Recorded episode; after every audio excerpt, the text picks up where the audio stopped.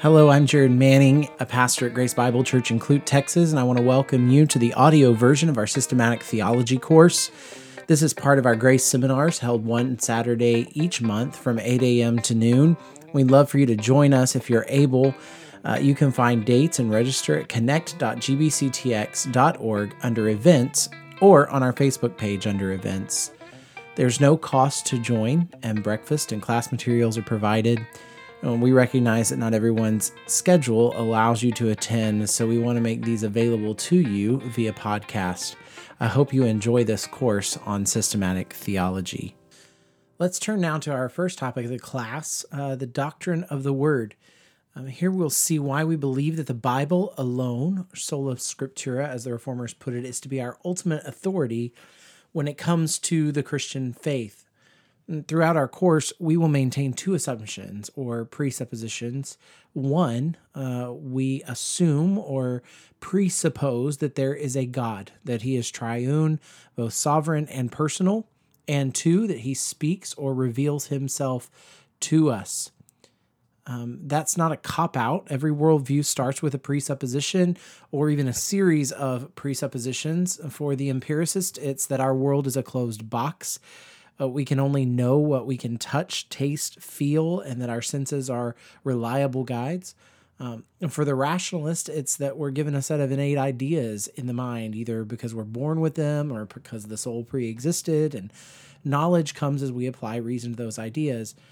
But for the biblical Christian, our main presupposition is that he is there and he is not silent. That's a famous title of a book by Francis Schaeffer, He is There and He is Not Silent. That God both exists and speaks is in fact one of the primary ways the Bible distinguishes the true God from all other gods. We're going to see that in a few texts. 1 Kings 18:24, Elijah challenges the prophets of Baal to a duel, and they watch as the one true God brings fire to a watered-down pit while the fake Baal god fails to answer. You also see in Psalm 115:5, the psalmist says, "Their idols are silver and gold, the work of human hands. They have mouths but do not speak, eyes but do not see." Now, when we say the Word of God, we don't merely mean the Bible. The Bible is simply the Word of God written. The Word of God would also include the power by which God brings all things to pass according to the counsel of his will, mentioned in Ephesians 1:11, including creation in Genesis 1:3 and John 1:3. It's his personal presence with his creatures. Paul writes in Romans 10 that the word is near you. It is in your mouth and in your heart. God's word reveals him. So to obey God's word is to obey God. To despise his word is to despise him, Isaiah 66:2. We could even say God's word or speech is one of his attributes. He's a speaking God. That doesn't mean the Bible is necessary to his being, but communication is. There's fellowship within the Godhead. In the same way God didn't have to create to be creative, he didn't have to speak to us in order to prove he's communicative. We take this for granted, but speech is God's free gift to us. One of the key forms that revelation takes is Scripture, God's special revelation committed to writing. So we start with the presuppositions that one, there's a God, and two, that he speaks or reveals himself to us. But how do we know that the Bible is God's authoritative word to his people? Do we merely cite 2 Timothy 3:16? All scripture is God-breathed and is useful for teaching, for rebuking, correcting, and training in righteousness? No, the Bible is God's authoritative word, pervades the entire scripture. It's not isolated merely to one or two verses. Going back to the Old Testament, we see that the faith of ancient Israel was based on the authority of the written word. We need look no further than the Ten Commandments, which God penned himself on two stone tablets. Moses writes in Deuteronomy 5:22, "These are the commandments the Lord proclaimed in a loud voice to your whole assembly there on the mountain from out of the fire, the cloud and the deep darkness, and he added nothing more. And then he wrote them on two stone tablets and gave them to me." In entering into a covenant relationship with Israel, God gave the people his word. And as redemptive history unfolds, God consistently brings his people back to his covenantal word. And where is this word put? In the most sacred place, in the Ark of the Covenant. Why? Because it came directly from God. The rest of Moses' writings and the later prophetic writings were always regarded as no less divine, no less truly words of God than the words which God had written with his very own finger. The fact that man penned the words never affected the reality that their authority and inspiration were divine. We can look at Romans 3:2, Acts 4:25, Hebrews 3:7, Hebrews 8:8, and Hebrews 10:15. Thus says the Lord, from a prophet is equivalent to God speaking directly. And the New Testament shares this same testimony of the Old Testament's divine authority. Jesus himself treated the Old Testament scriptures as absolutely authoritative. In the Sermon on the Mount, we read that Jesus didn't come to abolish the law or the prophets, the shorthand way of speaking of the whole Old Testament, or to correct them, but to fulfill them, according to Matthew 5:17. He not only has a high view of himself, but clearly a high view of the Old Testament scriptures. Jesus treated arguments from Old Testament scripture as having the final say. In fact, in John 10:35, Jesus states that the scripture cannot be broken, referring to the Old Testament. When Jesus said, "It is written," the discussion is over.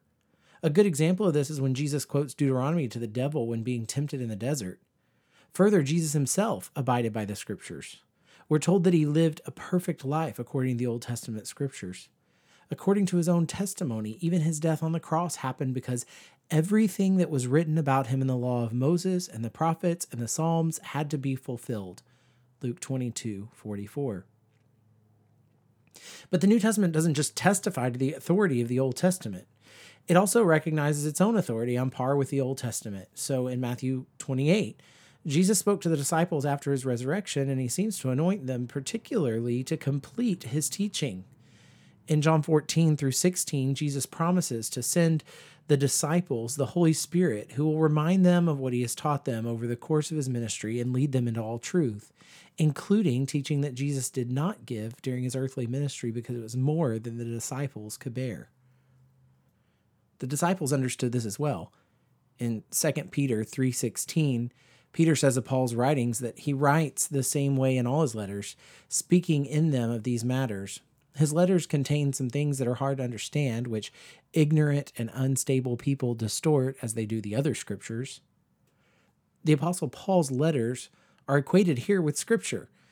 In 1 Timothy 5:18, Paul says, "For the scripture says," and then he quotes Deuteronomy in the Gospel of Luke, which was not written by an apostle, but was clearly approved and affirmed by those apostles who were still alive. The unmistakable point is this. The Old Testament and New Testament attest to the scriptures as God's authoritative revelation to his people. The Bible comes to us in a unified package, which means we don't get to pick and choose what we like Thomas Jefferson did when he took out the miracle passages from the Bible and all the things that speak of God intervening in nature supernaturally. If it's God's word, we don't stand above it, determining what we will and will not accept, but we stand underneath it, as those called to humbly submit ourselves to it. One professor of mine once said, "The Bible is the only book that you'll read that will read you back." We're called to humbly submit ourselves to the Bible. We don't stand over it and judge it. It judges us. Next, we want to turn our attention to the canon. This all raises the question of which writings represent God's authoritative revelation. That's the question of canon. Canon is a Greek transliteration of a Semitic word that means measuring reed or rule or standard. Inherent in the discussion are a number of questions. First, how do we get these 66 books that we refer to as the Bible? If you want to study more in depth on this issue of how we got the canon, I highly recommend Robert Plummer's book, 40 Questions About Interpreting the Bible. It's a very helpful volume, easy to read and search through, with each chapter answering a question. But the historical question is this one: how do we get these 66 books? It consumes the airwaves of PBS or the History Channel, where the Bible's history is turned into some seedy political drama with backroom deals to get this book in or keep that book out.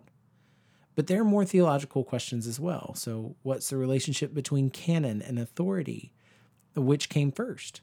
Namely, did the books themselves have an inherent authority that the canon merely recognized? Or did the church create the canon? And thus, did the church confer authority on the book by placing it within the canon? Or another question, is the canon closed? If so, why? These are the questions that we'll begin considering in the next hour. Thank you to the brothers and sisters of Capitol Hill Baptist Church in Washington, D.C. for generously providing the material for this study.